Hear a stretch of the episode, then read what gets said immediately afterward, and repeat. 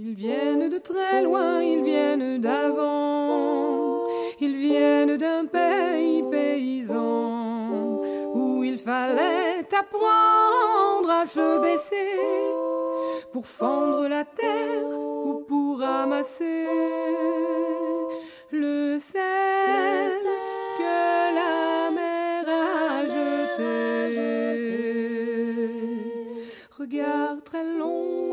photo passé, sans peine, sans joie ni regret, le complet du mariage et les robes blanches ne sortent plus guère que pour les dimanches.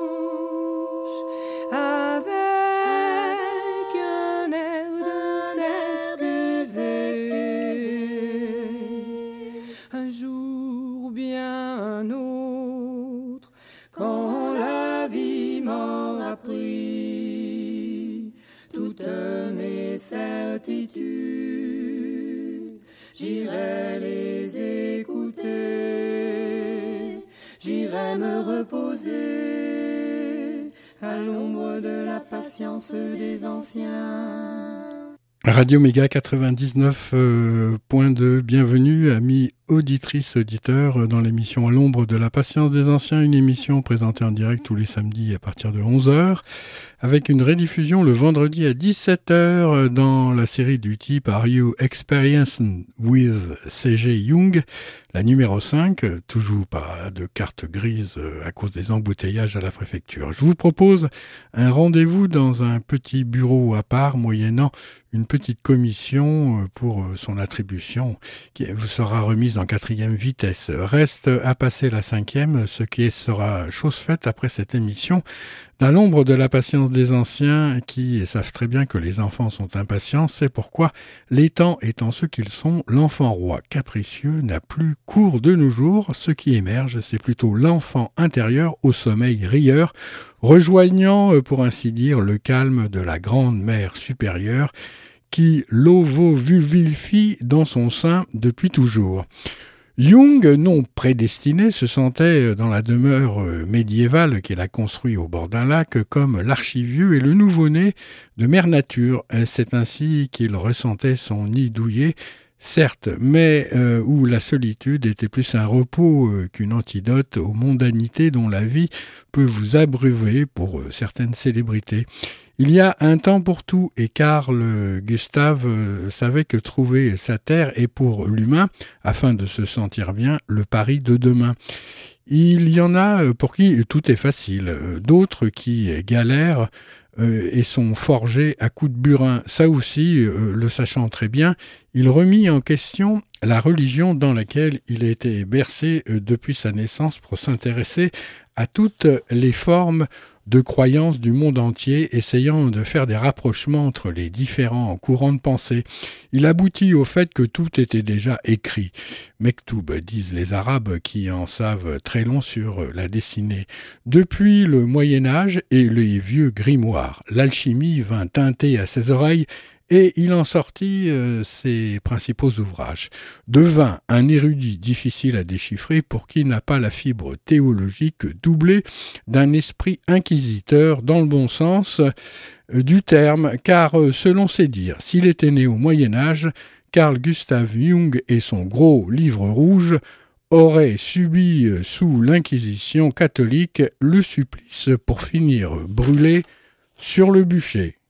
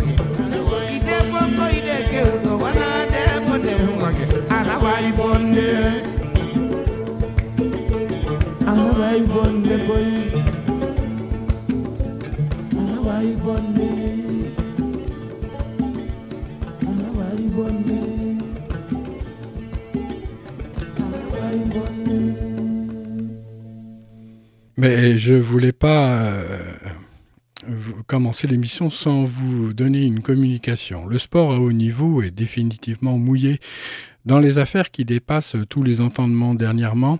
La France a hérité du dossier d'instruction euh, pour le juge Van Ruysbeck des Corruption en toute nature que les villes génèrent pour obtenir soit la Coupe du Monde, soit la Coupe de foot ou de handball, soit la Coupe du Monde d'athlétisme ou les Jeux olympiques et ainsi de suite.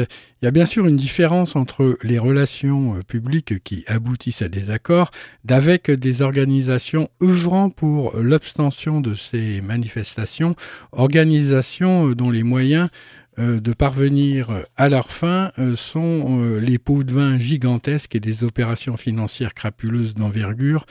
Pourquoi la France a hérité de ce dossier? Eh bien, parce que tout a commencé par un achat faramineux de montres de grand luxe pour la somme de 1 300 000 euros aux Champs-Élysées, ce qui a mis la puce à l'oreille au juge Van Riesbeck. C'est un dossier de Grégory Schneider, qui veut dire couturier en allemand comme Taylor en anglais, dossier international où bien sûr le Qatar est mis sur la sellette vu qu'avec les pétrodollars ou le Gaspard, ils peuvent tout acheter, même les Champs-Élysées.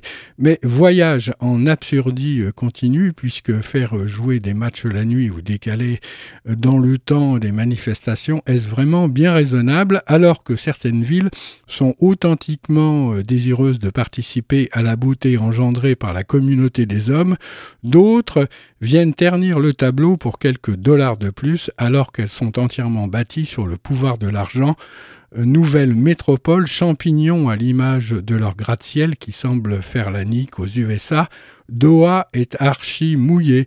J'applaudis des trois mains euh, David Gilmour, le gratteux de Big Pink Floyd, qui a vendu aux enchères sa collection euh, de guitares pour 21 millions de dollars et a donné la somme à Client Earth, une organisation à but non lucratif pour agir contre les changements climatiques basée à Londres Varsovie et en Suisse. Pour ma part, face à ces scandales à répétition dans des compétitions de haut niveau, nous avons l'émission Le sport autrement à Radio Méga. Voilà, place maintenant à Carl Gustav Jung et à une part de son histoire. Mais avant, un anagramme parlant. Hôtel des ventes de Drouot. Le numéro 35. Pour cette peinture de Boldini qui date de 1898 nous commencerons à 200 000 euros. 300 000 euros, nous sommes, qu'il est mieux? 1 million, nous sommes 1 million 700 000 à droite. C'est vraiment terminé euh, au téléphone? 1 million 700 000, l'enchère est devant moi à 1 million 700 000 euros adjugés. Numéro 36, dans les instants qui viennent, nous allons vendre un lot de vestes d'Hérodote. Hôtel des ventes de Drouot, l'anagramme donne un lot de vestes d'Hérodote.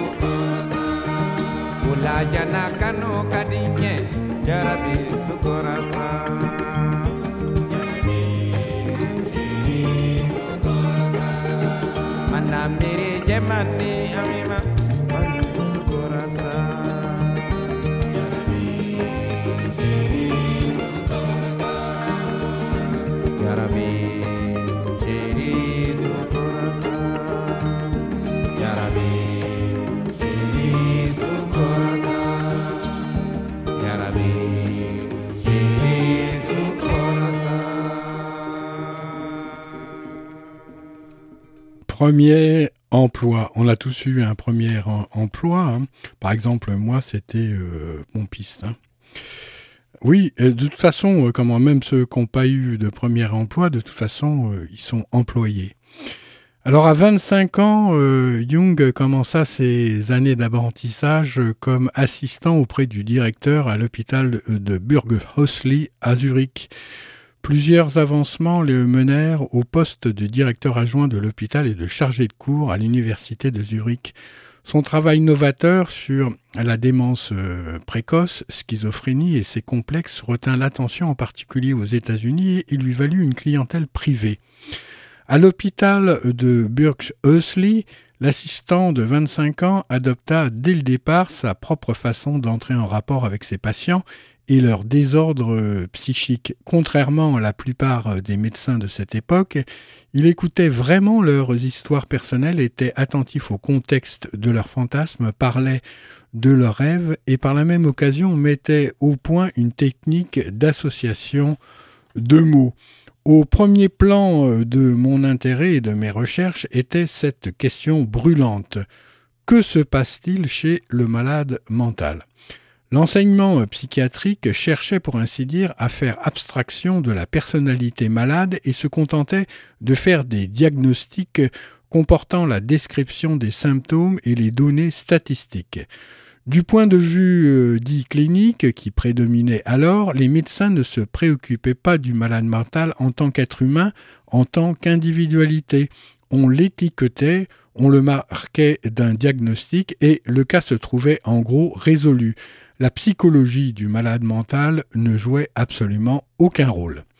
En me penchant sur euh, les malades et leur destin, j'avais saisi que les idées de persécution et que les hallucinations se constituent autour d'un noyau significatif. À leur arrière-plan, il y a les drames d'une vie, une espérance, une désirance. Si nous n'en comprenons pas le sens, cela ne dépend que de nous. Au fond, nous ne découvrons chez le malade mental rien de neuf et d'inconnu. Nous rencontrons la base même de notre propre nature. Je traite chaque malade aussi individuellement qu'il m'est possible, car la solution du problème est toujours personnelle. On ne peut établir des règles générales que cum grano salis, avec la réserve nécessaire. Une vérité psychologique n'est valable que si l'on peut l'inverser. Une solution qui, pour moi, n'entrerait pas en ligne de compte peut être justement la vraie euh, pour un autre. Le fait décisif, c'est que, en tant qu'être humain, je me trouve en face d'un autre être humain. En thérapie, le problème est toujours la personne dans sa totalité, jamais le symptôme en lui-même. Nous devons poser la question qui remet en cause toute la personne?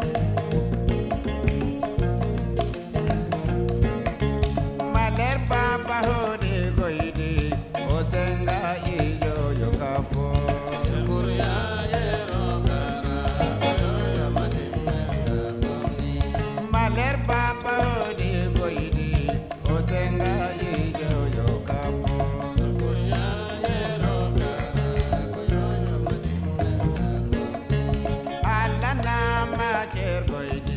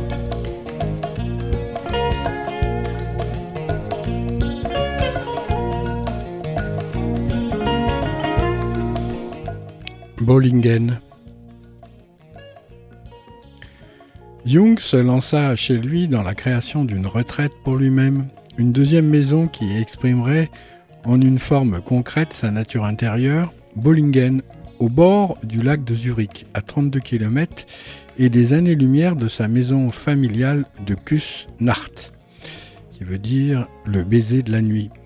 C'est un édifice médiéval de tours et de tourelles de pierre et de silence, propice à la solitude dont il avait besoin. Il construisit la première tour après le décès de sa mère en 1923, y ajoutant de nouveaux éléments au cours d'une période de 32 ans. Au-dessus de la porte, il avait gravé dans la pierre sanctuaire de Philémon, pénitence de Faust.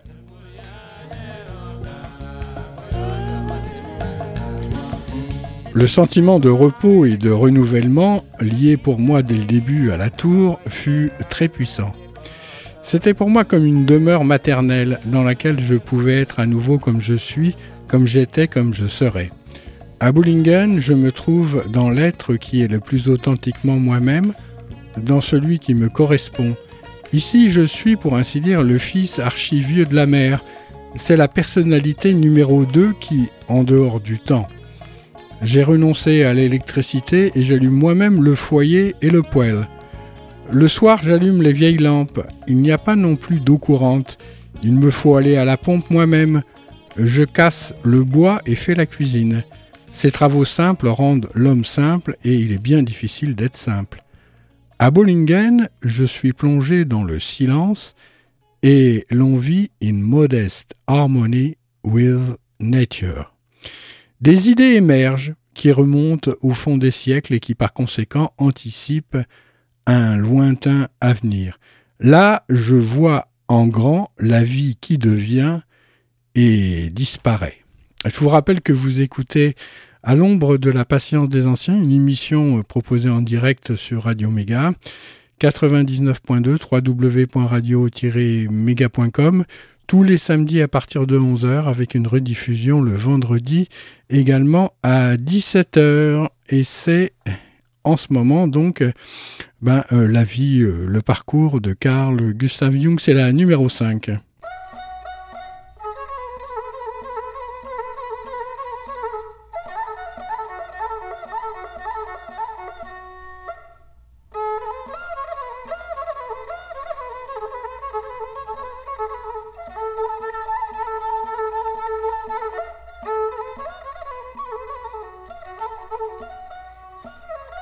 Métaphore la pensée de Jung s'approfondit. La mythologie, les archétypes et l'inconscient collectif devinrent des concepts élucidés et mis en rapport les uns aux autres.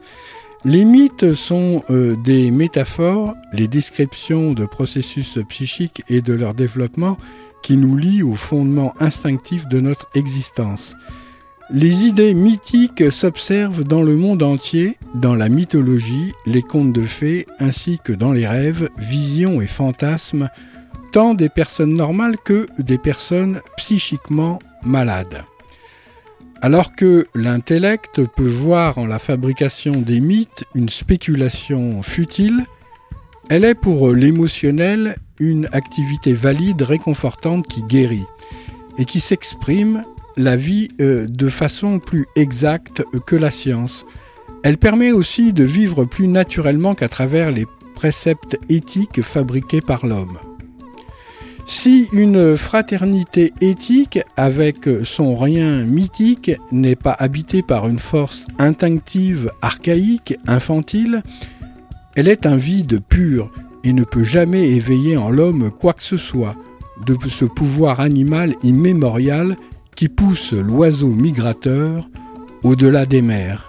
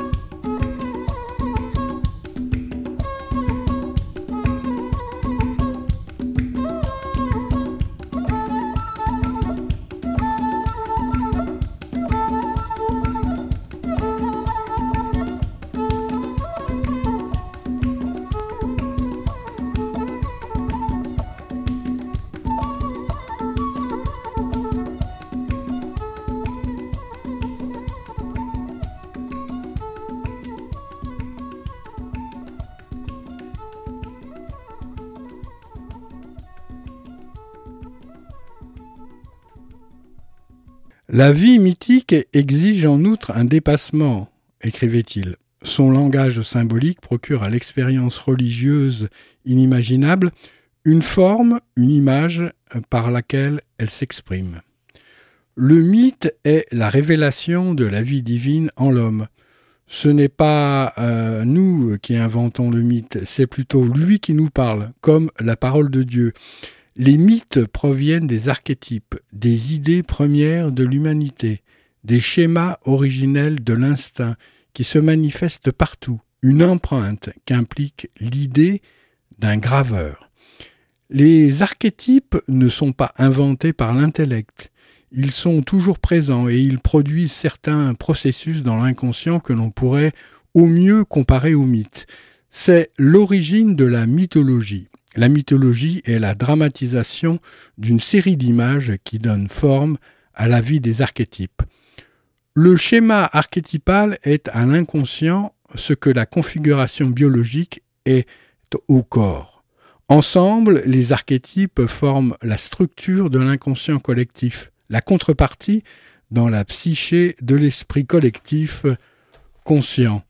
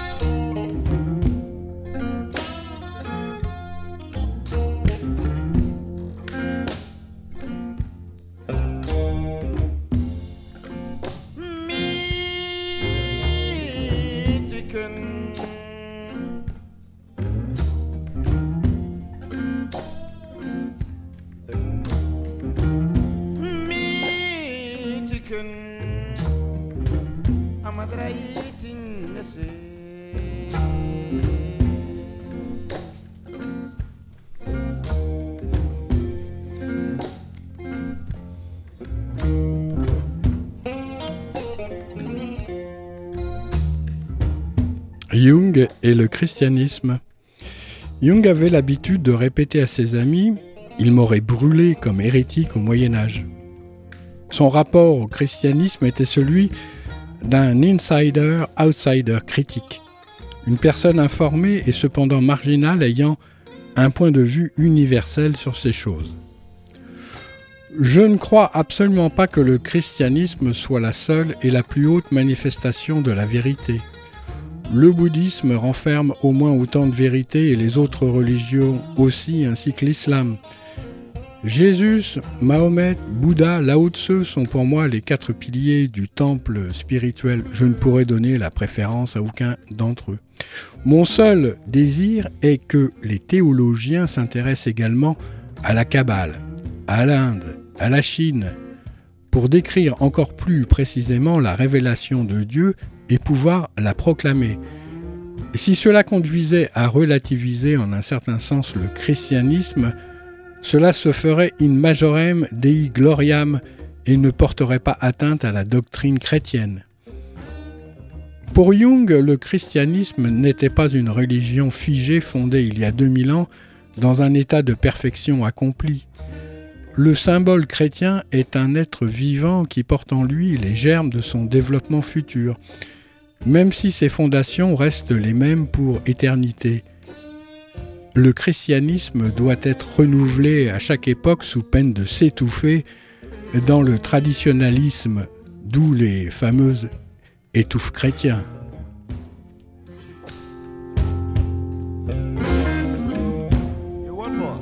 Ces espèces de gâteaux immangeables.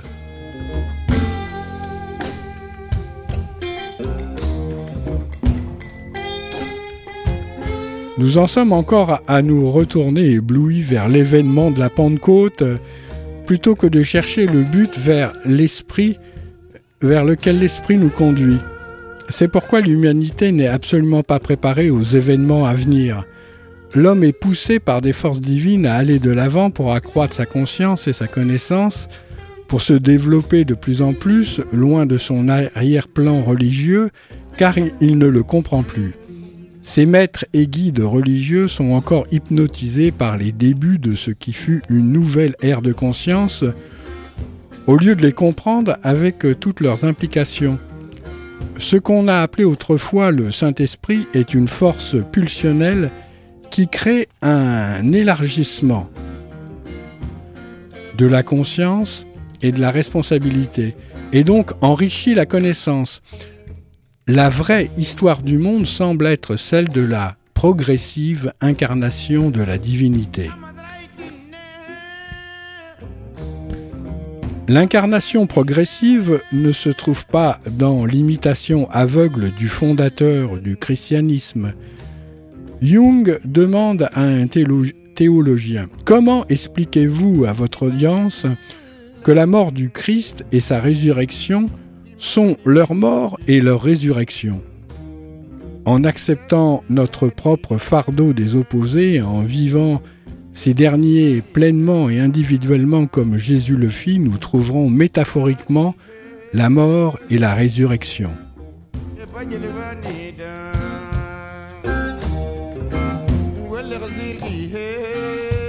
Le Christ s'est lui-même pris au sérieux de manière exemplaire et a vécu sa vie jusqu'à sa triste fin sans se préoccuper des conventions humaines, sans se conformer à la loi traditionnelle, ce qui faisait de lui l'un des pires hérétiques aux yeux des Juifs et un fou aux yeux de sa famille. Mais nous, nous imitons le Christ et espérons qu'il nous délivrera de notre propre destin. Comme des agnolets, nous suivons le berger qui doit naturellement nous mener sur un bon pâturage.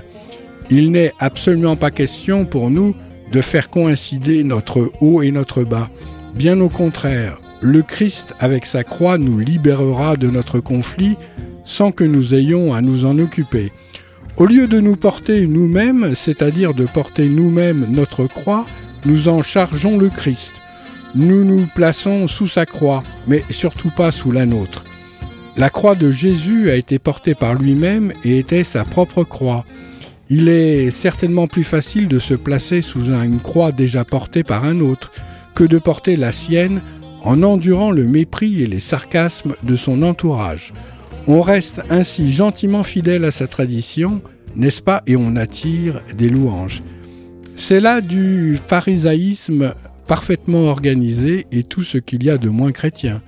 Est chrétien celui qui vit dans l'esprit du Christ et nul autre, qui imite le Christ et possède assez d'outrecuidance, pourrait-on dire, pour prétendre se charger de la croix du Christ, alors qu'il n'est même pas capable de porter la sienne propre, n'a pas encore compris ne serait-ce que le B à bas du message chrétien.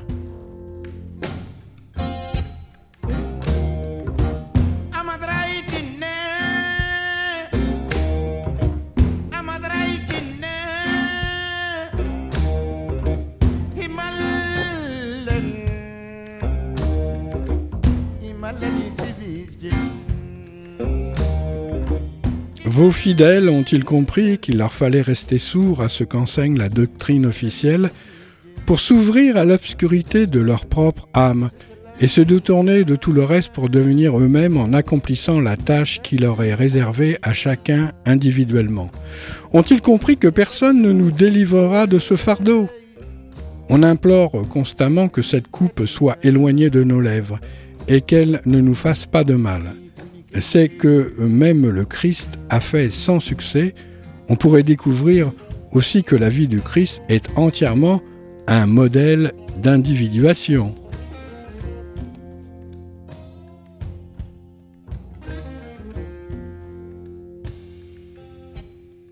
Et qu'elle est de ce fait inimitable.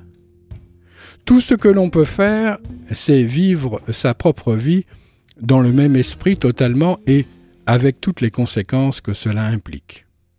À l'opposé de l'enseignement du Christ, pour Jung, le christianisme avait perdu contact avec les éléments vitaux de la vie qu'il avait besoin de renouveler pour arriver à la totalité. Nous sommes coupés de notre terre par plus de 2000 ans de formation chrétienne. Cette exclusion de la nature et des animaux, la répression de l'éros, et le fantasme créatif aliénère l'homme de ses propres instincts et des forces impersonnelles plus profondes. De la même façon, l'horrible formalisme de la religion et la déférence exagérée à la loi firent obstacle à la gnose, c'est-à-dire à la connaissance directe de Dieu. La religion, disait-il, est un obstacle qui empêche l'expérience religieuse.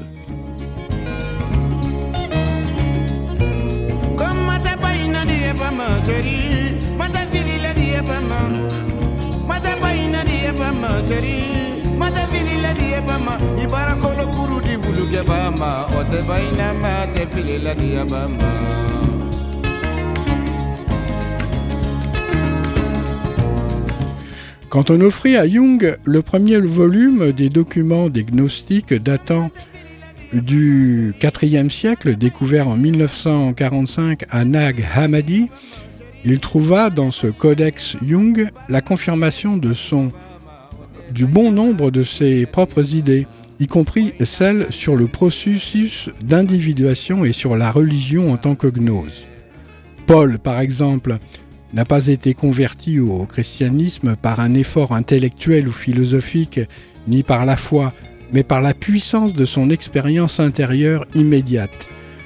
C'est sur elle que reposait sa foi, mais notre théologie moderne tourne la chose à l'envers et pense que nous devrions d'abord croire pour ensuite avoir une expérience intérieure. Or, cette inversion pousse carrément les gens dans un rationalisme erroné qui va jusqu'à rendre l'expérience intérieure impossible.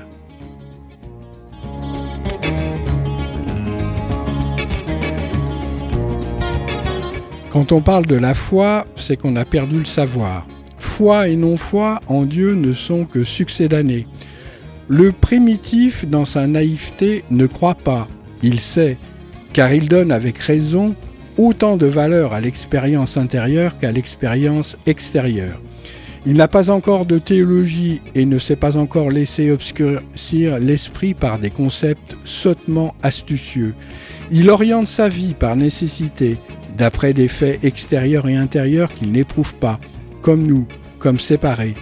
Il vit dans un monde entier et nous vivons, nous, dans une moitié du monde. Et nous croyons seulement ou nous ne croyons pas à l'autre moitié. Parce que nous appelons l'évolution intellectuelle, nous l'avons masquée. C'est-à-dire que nous vivons à la lumière d'une électricité que nous fabriquons nous-mêmes. Et comble du comique, nous croyons au soleil ou nous n'y croyons pas.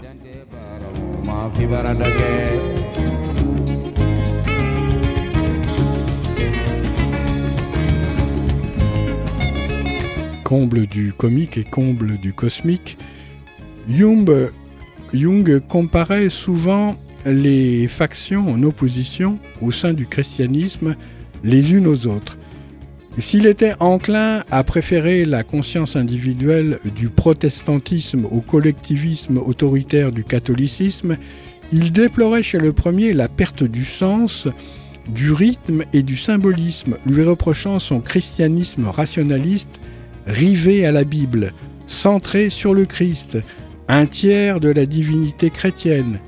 Le catholicisme au moins reconnaissait la permanence de la révélation et le principe féminin en Marie en tant que médiatrice et reine des cieux. On m'accuse, de manière typiquement pharisienne, de volerie parce qu'en tant que chrétien, je cherche à unir en moi le catholicisme et le protestantisme. Le fait de trouver une position intermédiaire entre plusieurs groupes chrétiens l'a amené à développer davantage.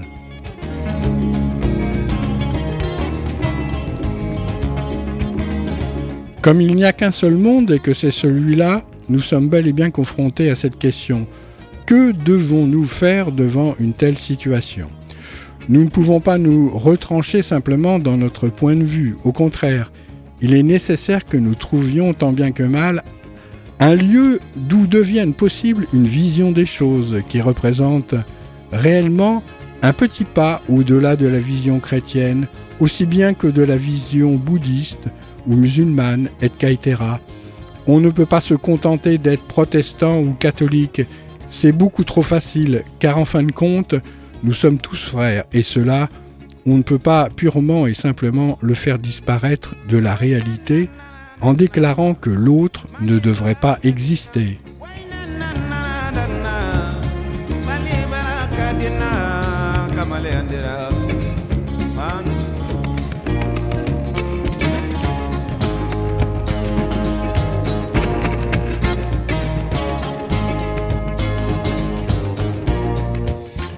Le pasteur Walter Burnett, un homme d'église avec lequel Jung s'est bagarré, a publié des extraits de leur correspondance dans un essai qui concluait ceci.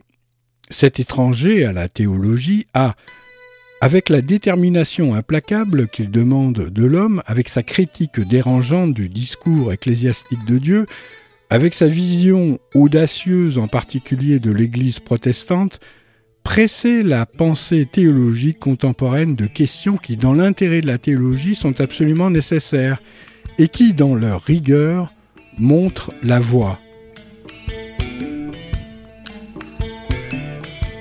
Le recrutement en Afrique.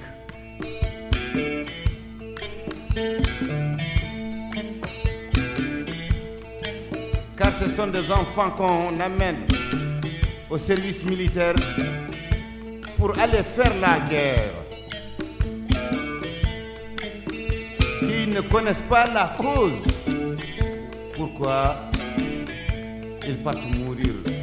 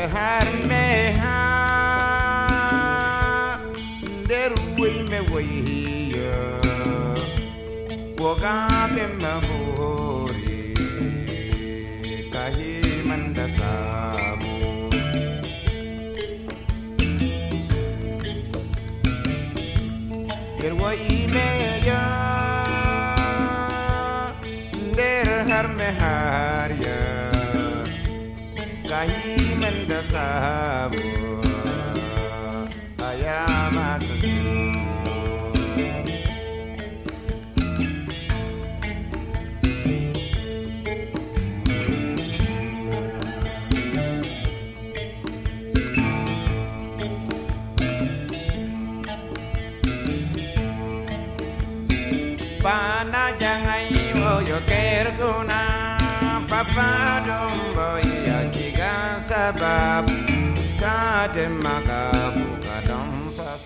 Aucun chrétien n'est supposé dormir dans un confortable prie-dieu. J'ai découvert dans ma vie personnelle que la vie n'est pas un chemin de roses et qu'un vrai chrétien n'est pas appelé à la paix et à la sérénité d'esprit, mais à la guerre spirituelle. Et je me rends compte toujours que personne n'a une nature aussi combative que la mienne, même si Deo Conscendente, j'ai atteint une certaine paix intérieure acquise au prix d'un état de guerre plutôt inconfortable à l'extérieur. Mais une autre, une nature pacifique, même si elle est arrivée à un niveau supérieur de conscience, ne saurait échapper au conflit d'opposés qui fait rage en son âme, puisque Dieu veut unir ses contraires en l'homme. Dès qu'une conscience plus honnête et plus complète au-delà de la conscience collective s'est instaurée, l'homme n'est plus sa propre fin, mais il devient un instrument de Dieu, et il en va véritablement ainsi. Et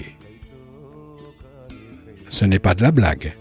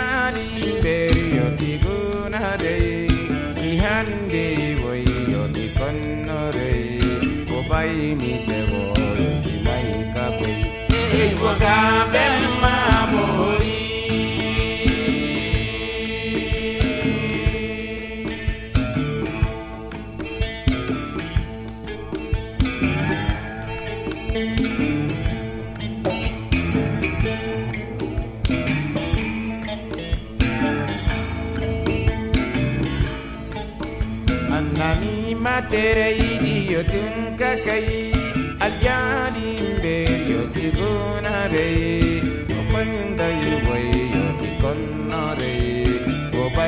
sewo lufimaitakwayo eyiwagamba